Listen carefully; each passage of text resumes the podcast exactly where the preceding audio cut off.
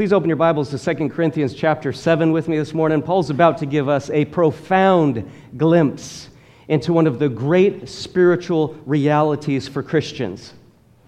And as he's been doing all throughout this book, Paul's going to help us to see some of the things that are not seen. Under the Holy Spirit's guidance, Paul's going to give us some deeper insight and understanding into the way God works, particularly in the area of comfort. Comfort. If I were to ask you, what does true biblical godly comfort look like? I suspect that most of us would have to stop and chew on that for a minute before giving an answer. We probably all agree that, that comfort is the relieving of sorrow and pain. It's the encouraging of the heavy heart. It's the coming alongside someone who's hurting and helping to ease their pain, etc. But is that all that comfort is? On the personal level, if I were to ask you, how good you, are you at comforting others? What would you say? If someone asked me that, what would I say? Show me a church that has begun to master the art of godly comfort, and I'll show you a church where people will want to be because who doesn't need comfort? The waves of trial certainly come and go in varying degrees, but we know that at any given time in our church family, there is a desperate need for genuine comfort to be ministered to many people, both within this church family and beyond. And Paul introduces this entire letter of Second Corinthians with these verses in chapter 1, verses 3 to 7. He says, Blessed be the God and Father of our Lord Jesus Christ the Father of mercies and God of all comfort, who comforts us in all our affliction, so that we will be able to comfort those who are in any affliction with the comfort with which we ourselves are comforted by God. For just as the sufferings of Christ are ours in abundance, so also our comfort is abundant through Christ. But if we are afflicted, it is for your comfort and salvation. Or if we are comforted, it is for your comfort, which is effective in the patient enduring of the same sufferings which we also suffer. And our hope for you is firmly grounded, knowing that as you are sharers of our sufferings, so also you are sharers of our comfort. In the introduction of this book, one almost gets the impression that Paul is going to talk about comfort. It is of no small consequence that Jesus Christ, the Son of God, called the Holy Spirit the Comforter.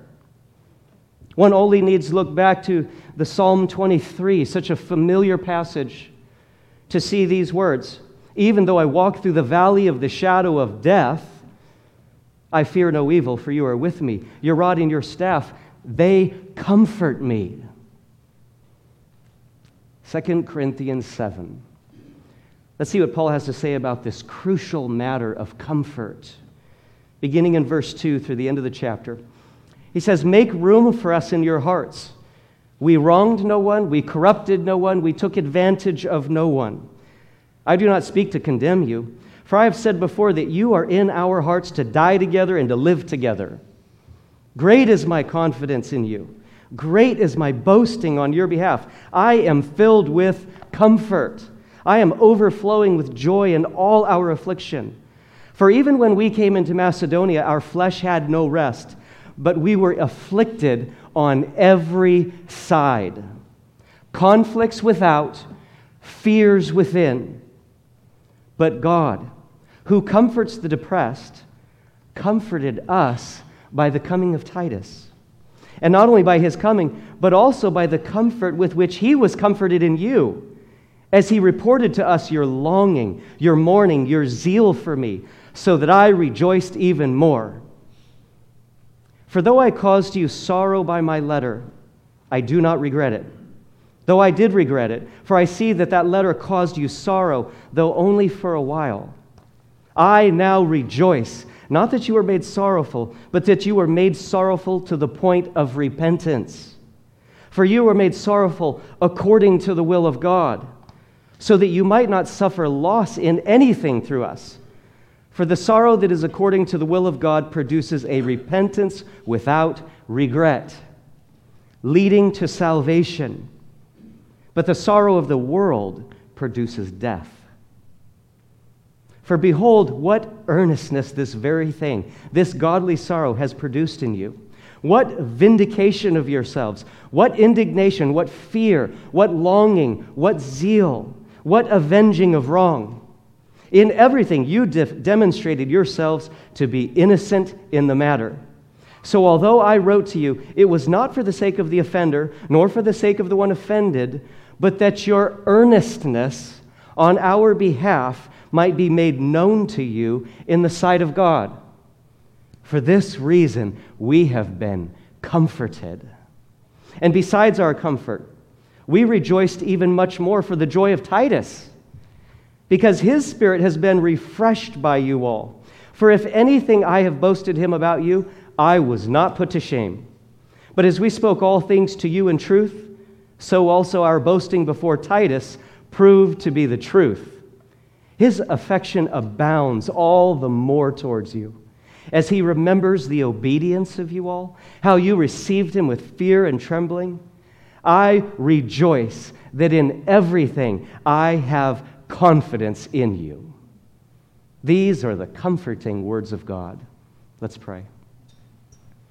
Heavenly Father, this is a remarkable account we have here.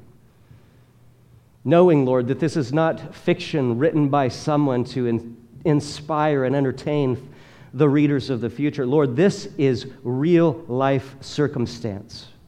Paul walked through this. Titus walked through this. The Corinthians were there. This is what happened. And Lord, these things have happened for our instruction.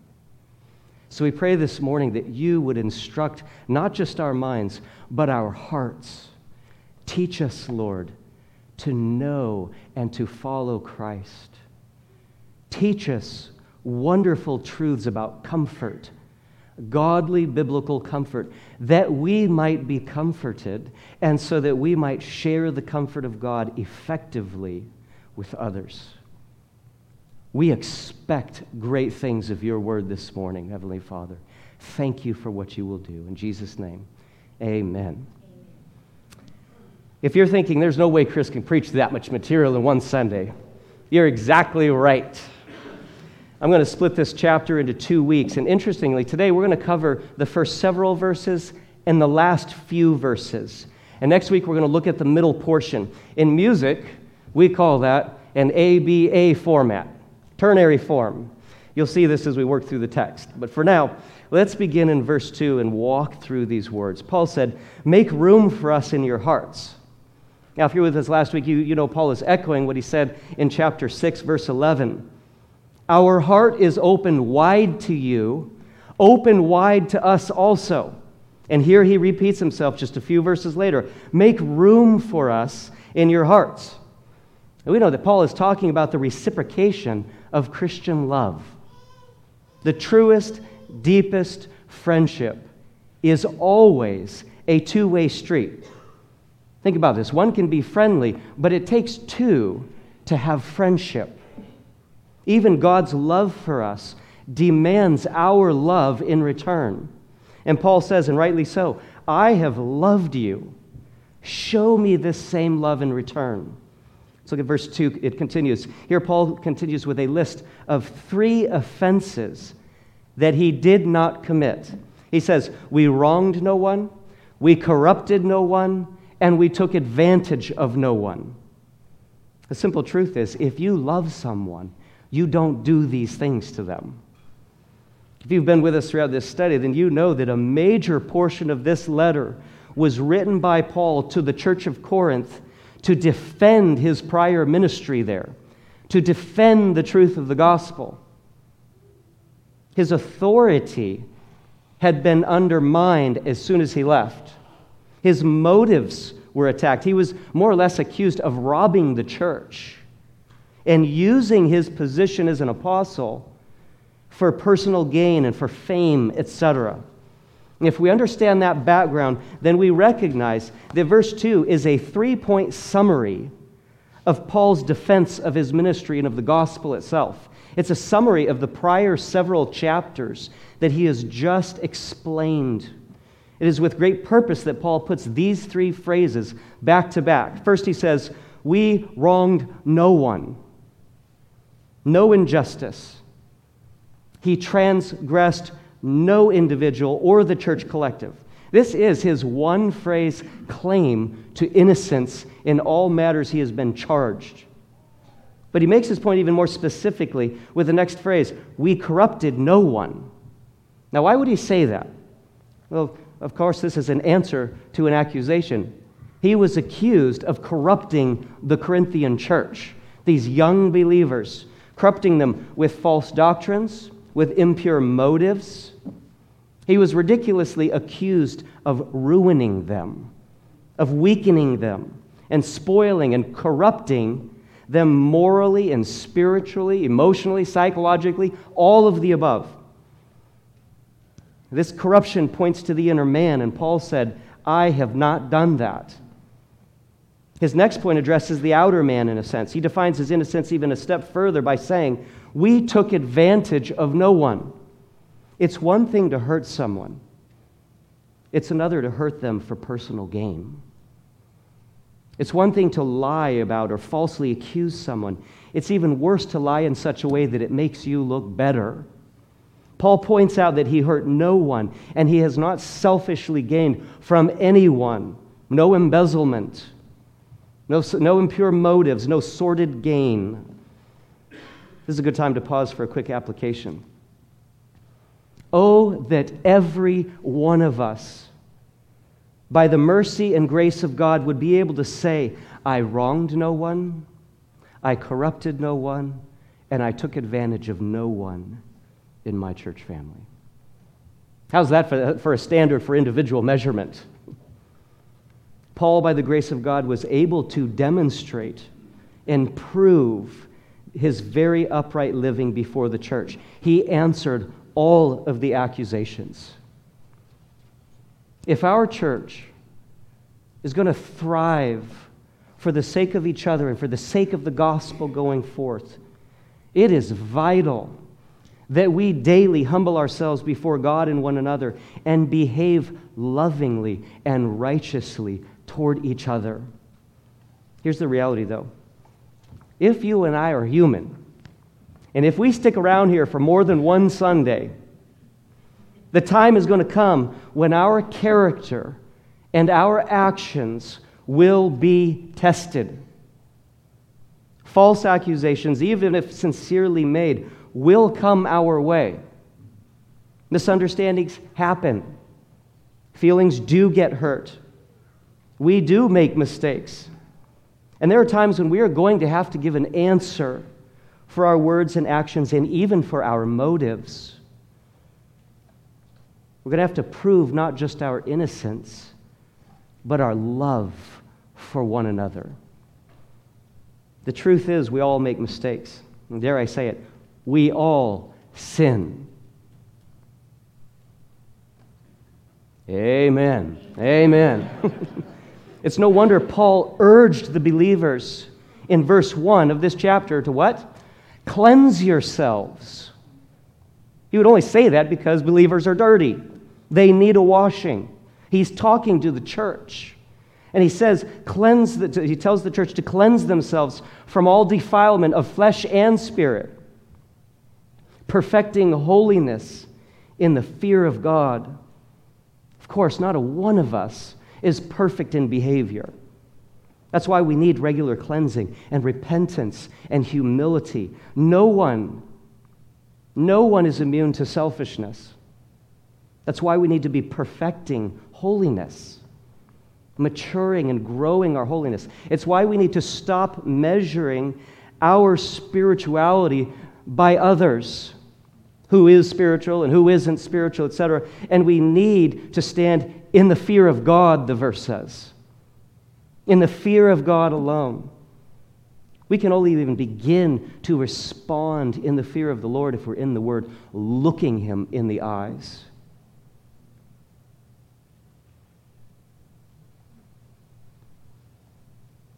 There is nothing like the immeasurable value of a clear conscience.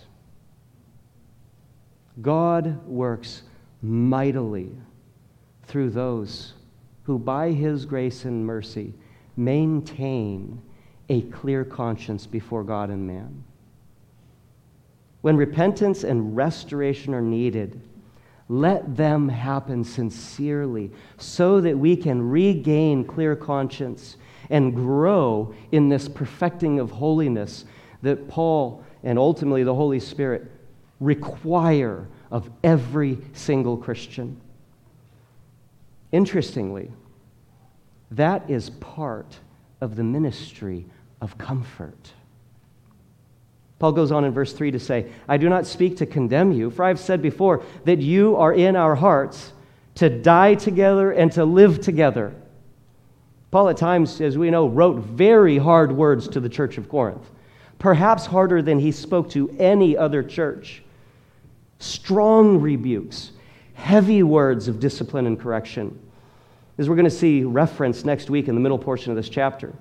But in the end, his motive for writing was love. And he described his love this way I have said before. Paul is repeating himself. This is a message he has strived to communicate over and over to the believers in Corinth. I have said before that you are in our hearts. Speaking of the depth of this sentiment, you are in our hearts to die together and to live together. That's Paul saying, I'm here for the long haul. I am committed to you. I am devoted to you no matter what the cost. Death itself is not too high a price for my commitment to all of you. When Paul said we took no advantage of anyone, he was surely alluding in part to what he said back in chapter uh, 2. We are not like many peddling the word of God. You know, peddlers were traveling salesmen. They talked you into buying fake goods and then what? They left town before you would find out. Paul says, We didn't preach to you and run. Quite the contrary, he told them they were in his heart to die together and to live together. We are in this together, start to finish. How would you and I like to be part of that kind of a church family?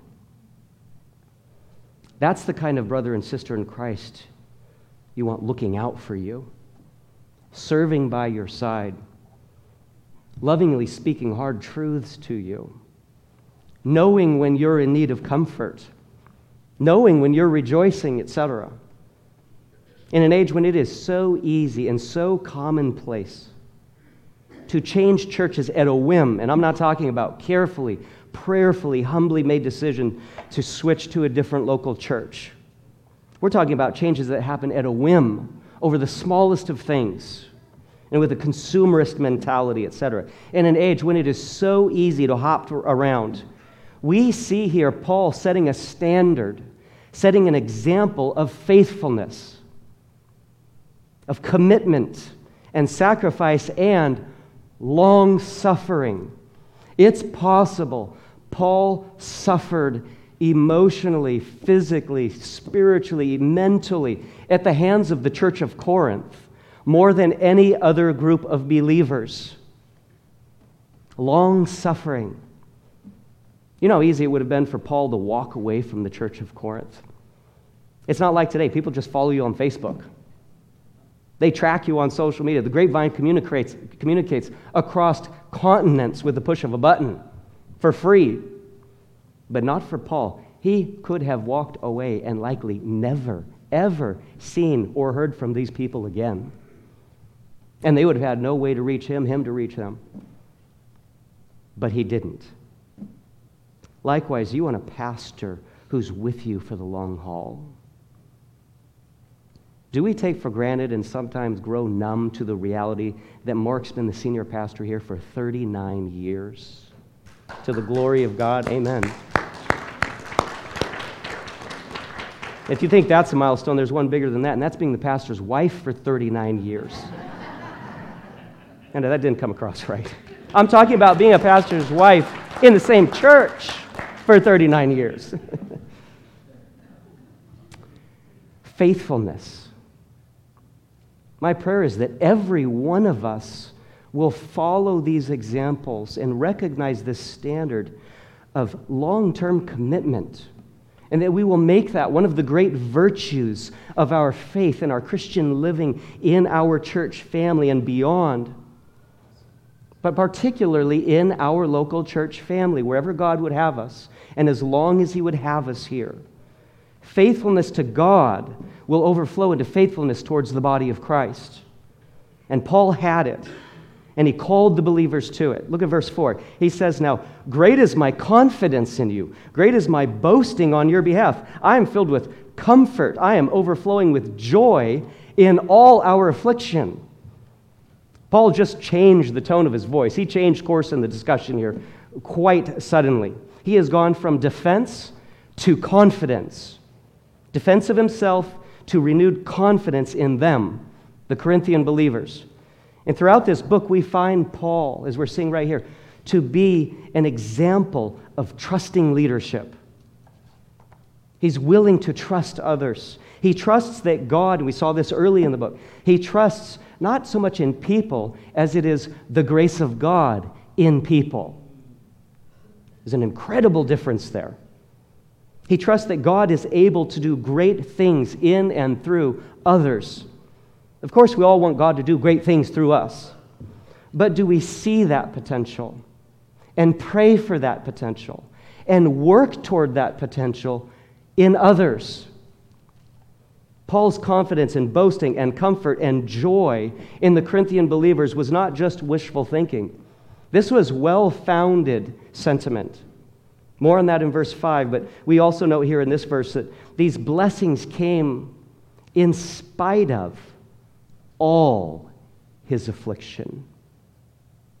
Good times had not come to Paul.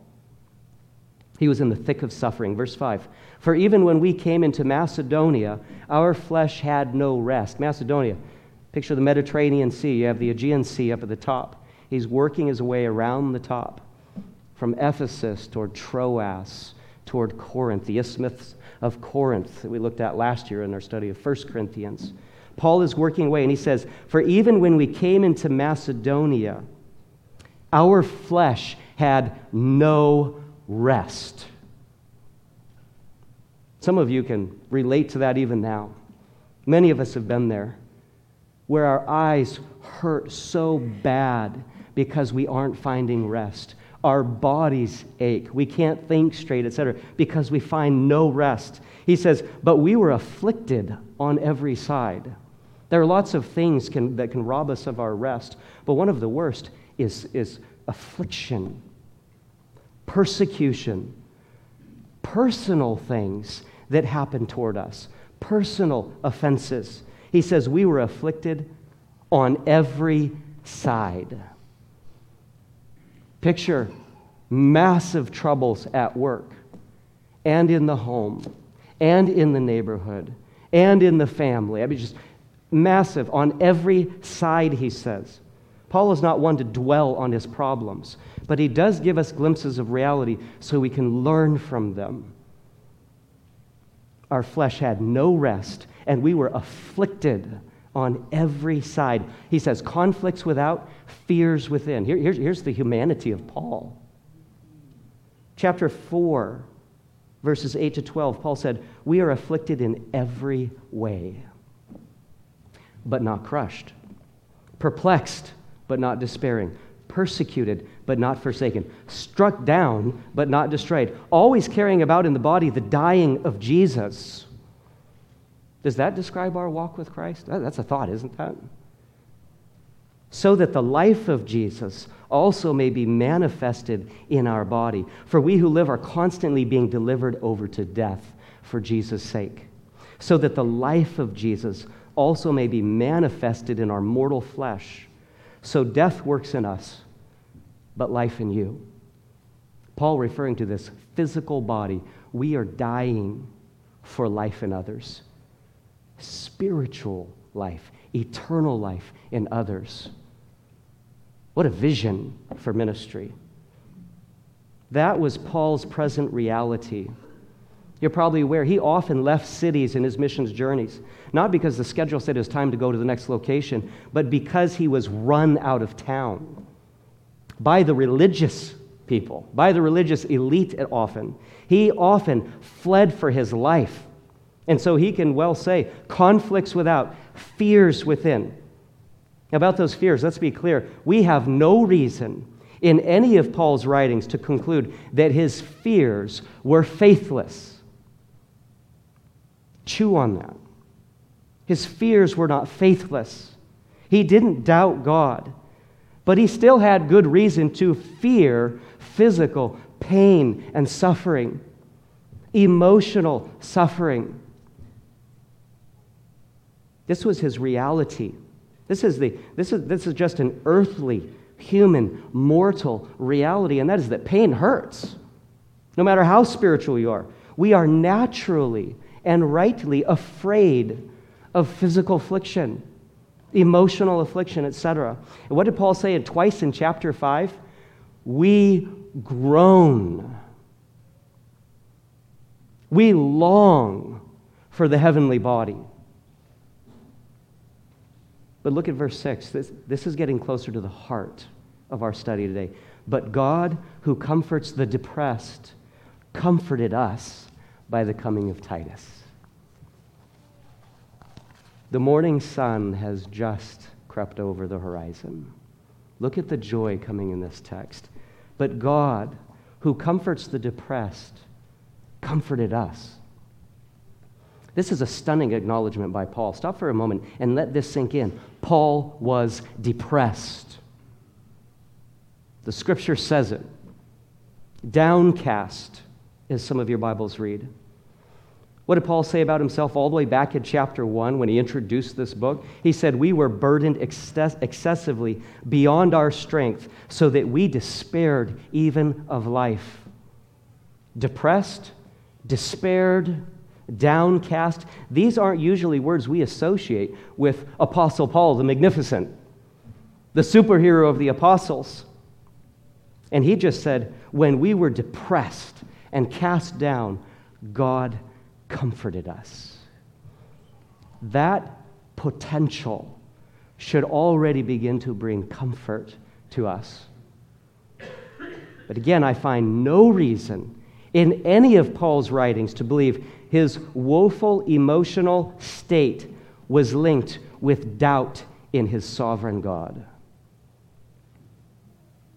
This was likely not a lack of faith. It was simply a physical reality that completely drove Paul to the end of his own strength and emotional stamina. Chapters 1, verse 8 and 9 continue. We were burdened excessively beyond our strength, so that we despaired even of life. Indeed, we had the sentence of death within ourselves. That's Paul saying, we were sure we were going to die.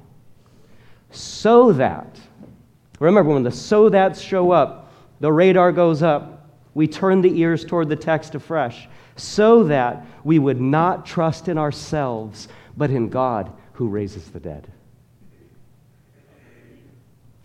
Perhaps you found yourself saying, God, I believe in you. I know that you work all things together for good for those who love you and are called according to your purposes. I know you've got this under control, but God, why am I so weak and depressed? Christian friend, did you know that if the challenges of life leave you in despair, cast down and depressed, you are in good company? The Apostle Paul went there smack in the middle of his mission work. He went there as he was penning scriptures. He was beyond weak. He had lost all human strength and desire, even the desire to carry on. And it was in that place that God taught him one of life's most valuable lessons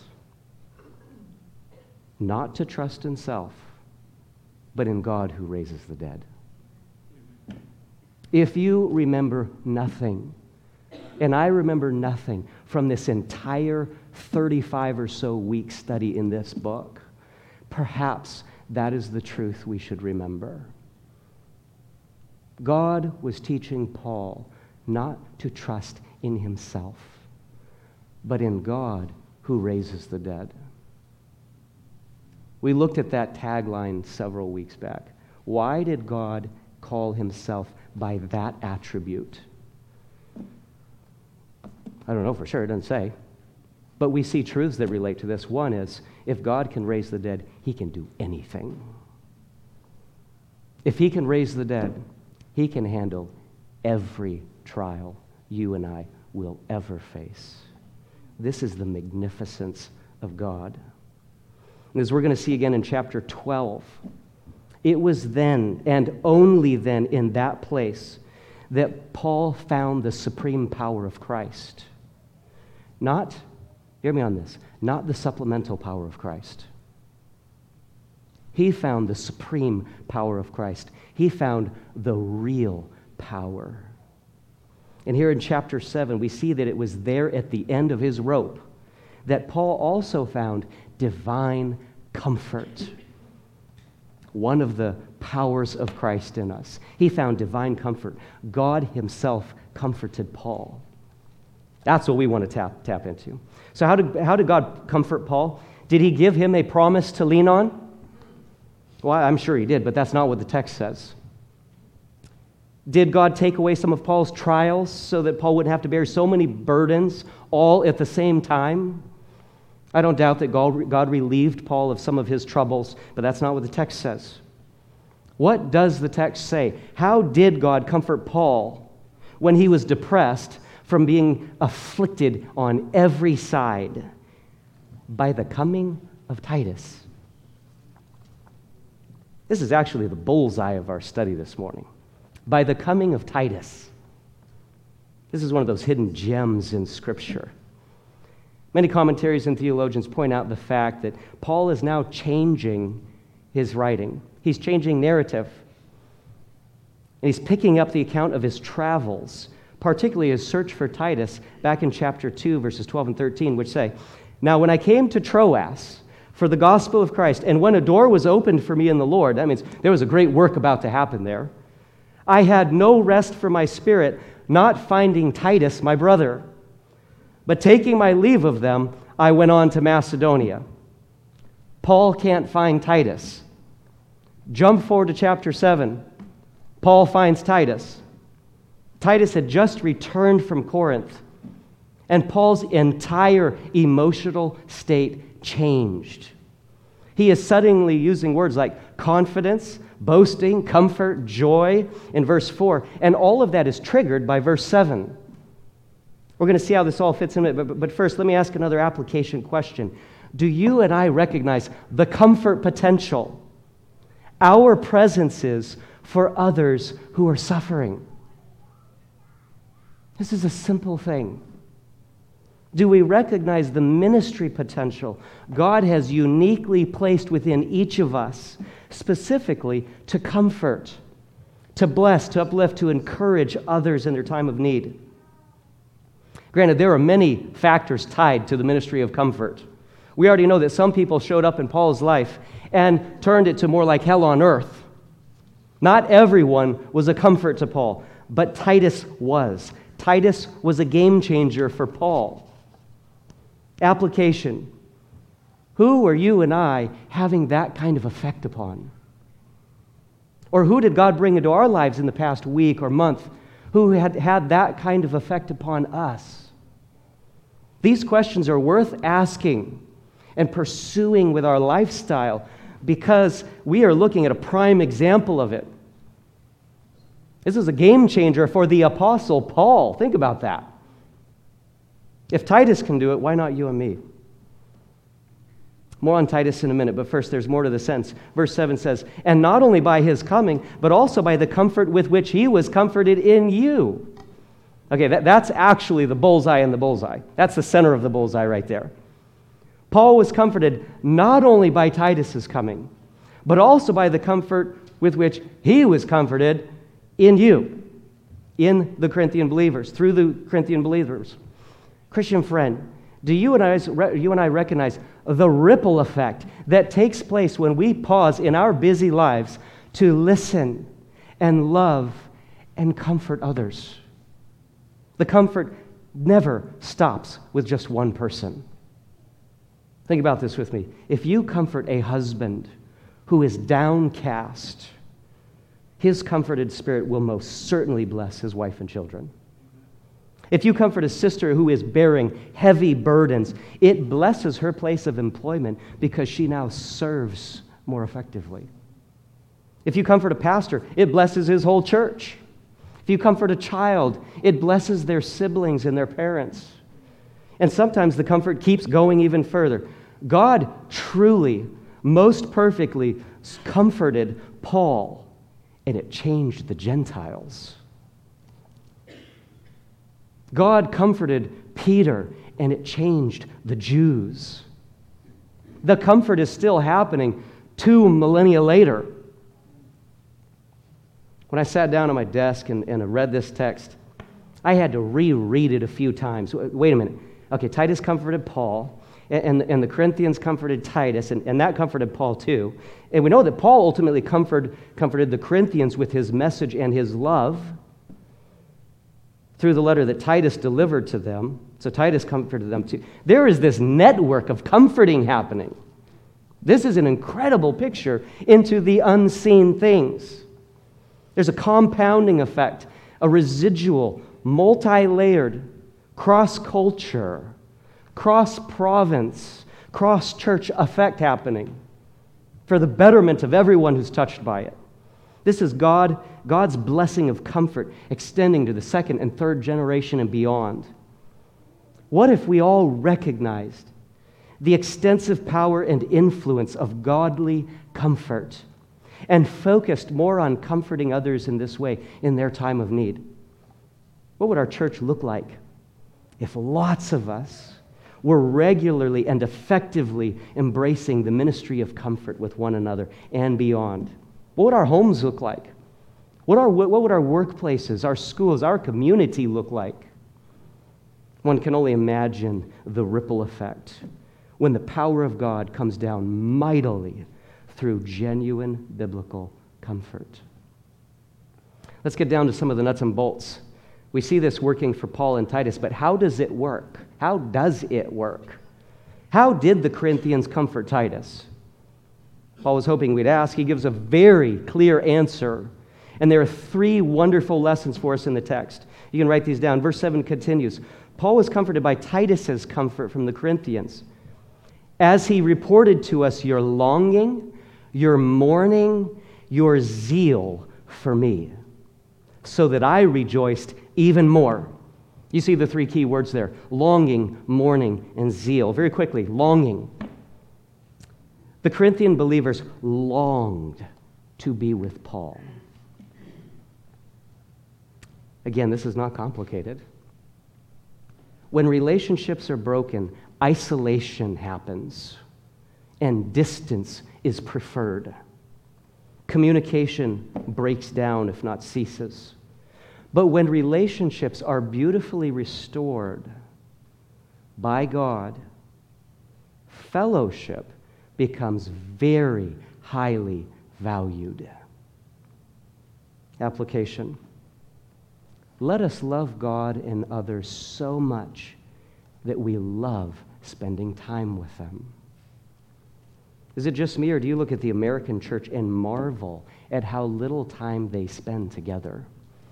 There are many countries, many believers uh, abroad, who look at the American church and marvel at this. They're so busy with their private lives, their work, their, you name it. I'm not going to name it, I'll get accused of meddling. So busy with whatever that they are hard pressed to spend more than a few hours a week in one another's company. Do you and I have brothers and sisters in Christ in this church family and beyond that we long to spend time with? We crave the time together. If so, we will be eager to open our doors with hospitality.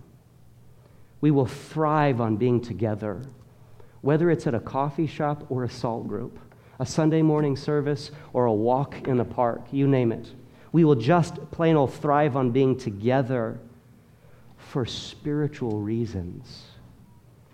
Not that we can make every event every time the church doors are open, but there will just be a foundational, gut level longing to be with each other. There will be a longing to be together for mutual spiritual benefit. Surely the Corinthian believers didn't long to be with Paul so they could watch the Olympics together or just shoot the breeze or spend an afternoon relaxing on the lake. Not that anything is wrong with those things, but that's not what they longed for with Paul. They know Paul didn't take breaks. And yet they still long to be with him as their spiritual brother, their dad in the faith. It was a spiritual interaction that they were desperate for. I can't tell you how much it blesses my heart I know it blesses yours to look within the church family and see that so many among us are doing this. I see you genuinely thriving on being together often. It was just last Sunday, one said to me, I already know we're going to have to take breaks from salt during Christmas season, and I'm already bummed about that. That's the spirit. Salt or Christmas. That's the longing that I sense in Paul's heart here. Now, you may be thinking, I don't have that longing.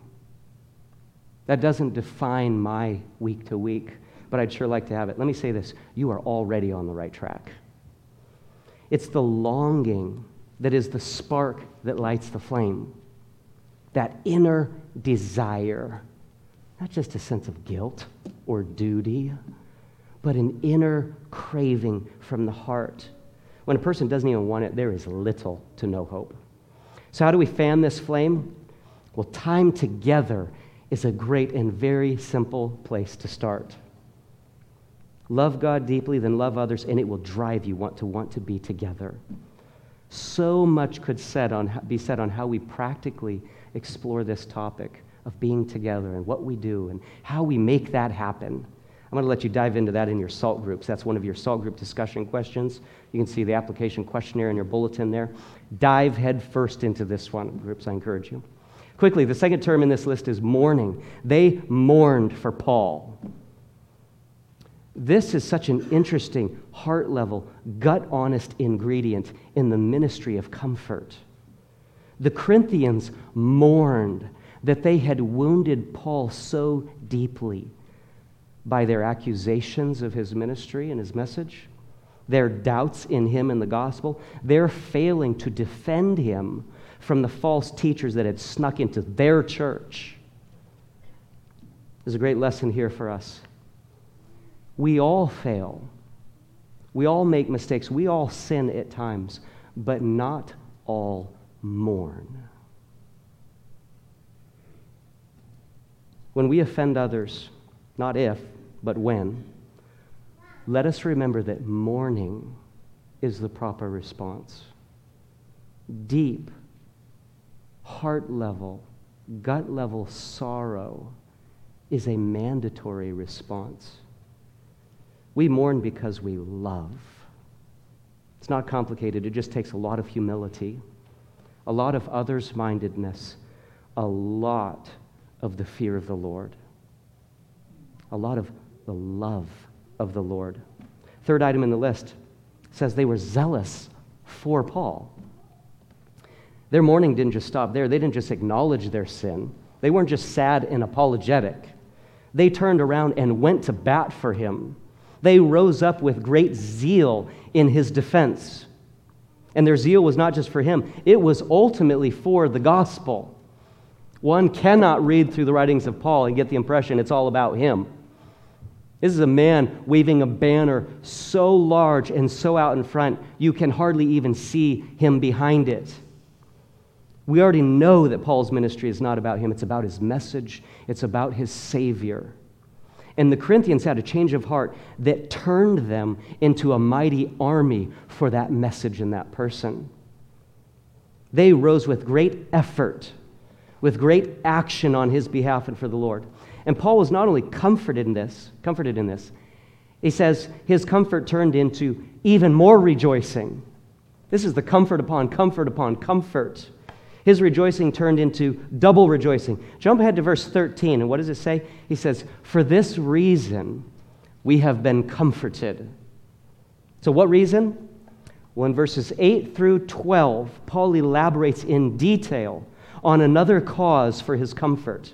And the detail here is far more extensive than the detail given thus far for the other causes of comfort the zeal, the longing, the mourning. Those are all great things. They are wonderful and they're truly comforting. But verses 8 to 12 show us the grand slam of genuine, godly, life changing repentance that comforts others. That's a sermon for next Sunday. We've seen the ripple effect of comfort today. When one is touched, many are touched. But wait until you see the ripple effect of repentance. So, for the sake of time, let's jump to verse 13 so we can see the big picture and Paul's continuation of this big view of comfort. Verse 13 For this reason we have been comforted. And besides our comfort, we rejoiced even much more for the joy of Titus, because his spirit has been refreshed by you all. Paul's already said this, he's saying it again. Just when Paul had been comforted, it got even better. He was comforted to a higher level and was overjoyed because he saw that Titus was refreshed by the Corinthians. Follow me on this. When Titus saw the Corinthians' response to Paul, the writings, the hard letter, the admonitions, etc., Titus, just seeing their response, was refreshed by them. And when Paul saw that Titus was refreshed, it brought even more rejoicing to Paul. I'm telling you, once you start tracking all the comfort and joy going around and who's causing what, it almost starts get dizzying. Is the potential for this compounding network of comfort any different here at Discovery? Have things changed over the last 2,000 years, or does it still work this way? We know it still works this way. We see it, we've participated in it. When you and I reach out and show the love of God to even just one person, it showers joy on the whole church family. All who see rejoice. All who see find comfort. All who see are refreshed. Verse 14 For if in anything I have boasted to him about you, Paul talking, speaking of Corinth, if I've boasted to Titus about you, I was not put to shame. But as we spoke all things to you in truth, so also our boasting before Titus proved to be truth. By the grace of God, for the comfort and joy of the church, and for the glory of God, let us give one another good reason to confidently boast in the love of God in this place and it, alive in each person. This love that is alive and well and reaching out. Look at verse 15. He says, His affection abounds all the more towards you. Speaking of Titus to the Corinthians. And he remembers the obedience of you all. There's another element of comfort. How you received him with fear and trembling. I rejoice that in everything I have confidence in you. Titus is comforted. Paul's comforted. The Corinthians are comforted. Churches for 2,000 years have been comforted with this lesson. Everybody's comforted. It's contagious. Rejoicing is happening. Confidence, think about this confidence is growing in the church, in one another, and in God's grace at work in one another, instead of doubt and speculation and offense. In no uncertain terms, we are looking at a healthy church in this passage. What a commendation for the church of Corinth, known often throughout millennia now as the immature church. This is a testimony of the grace of God, the power of God, the life changing work of God in individuals and in church bodies. In this text, we are looking at healthy relationships, particularly among God's people. When we obey God's word, out of good, healthy, reverent fear and trembling for Him, Yes, He's our Father, He's our friend, He's our Savior, but He is also holy and just, and He will judge the world in great fury for disbelief and disobedience and unrepentant sin. When we obey God, it's really what it boils down to. When we lovingly obey God and ho- in holy fear and reverence, comfort and joy happens in the church. And it shines the light of God brightly to all those who are near. By the grace of God, let us be that kind of comforting light in this place and in this community. Let's pray. Heavenly Father, this morning we worship you as the God of all comfort.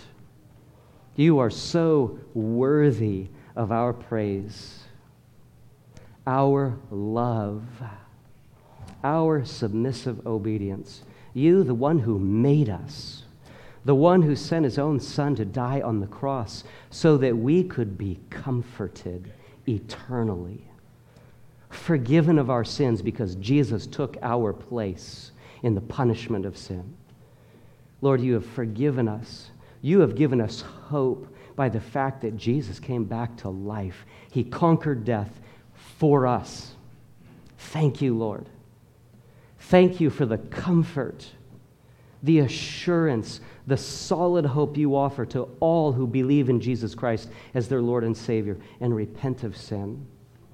Lord, if there is even one here who has not been comforted fully, eternally, by the saving love of God, how I pray they would accept that today. That they would read your word and find truth. And Lord, for those of us who have been comforted, Lord, help us to realize our great comfort. Help us to receive and find confidence and boasting and joy in the comfort you give. But Lord, help us not to be hoarders of it. Let us be channels of your comfort. Our neighborhoods are aching in the suffering of sin, the sorrows, the hurts, the pains of life. And we have the answer.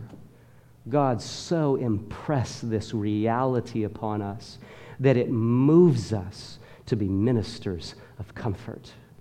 Let us do it with great innocence, Lord, taking advantage of no one, corrupting no one, offending no one, wronging no one. Lord, help us to move forward in the love of the gospel, trusting you with the lives and the souls of men.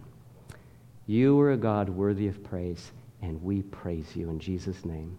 Amen.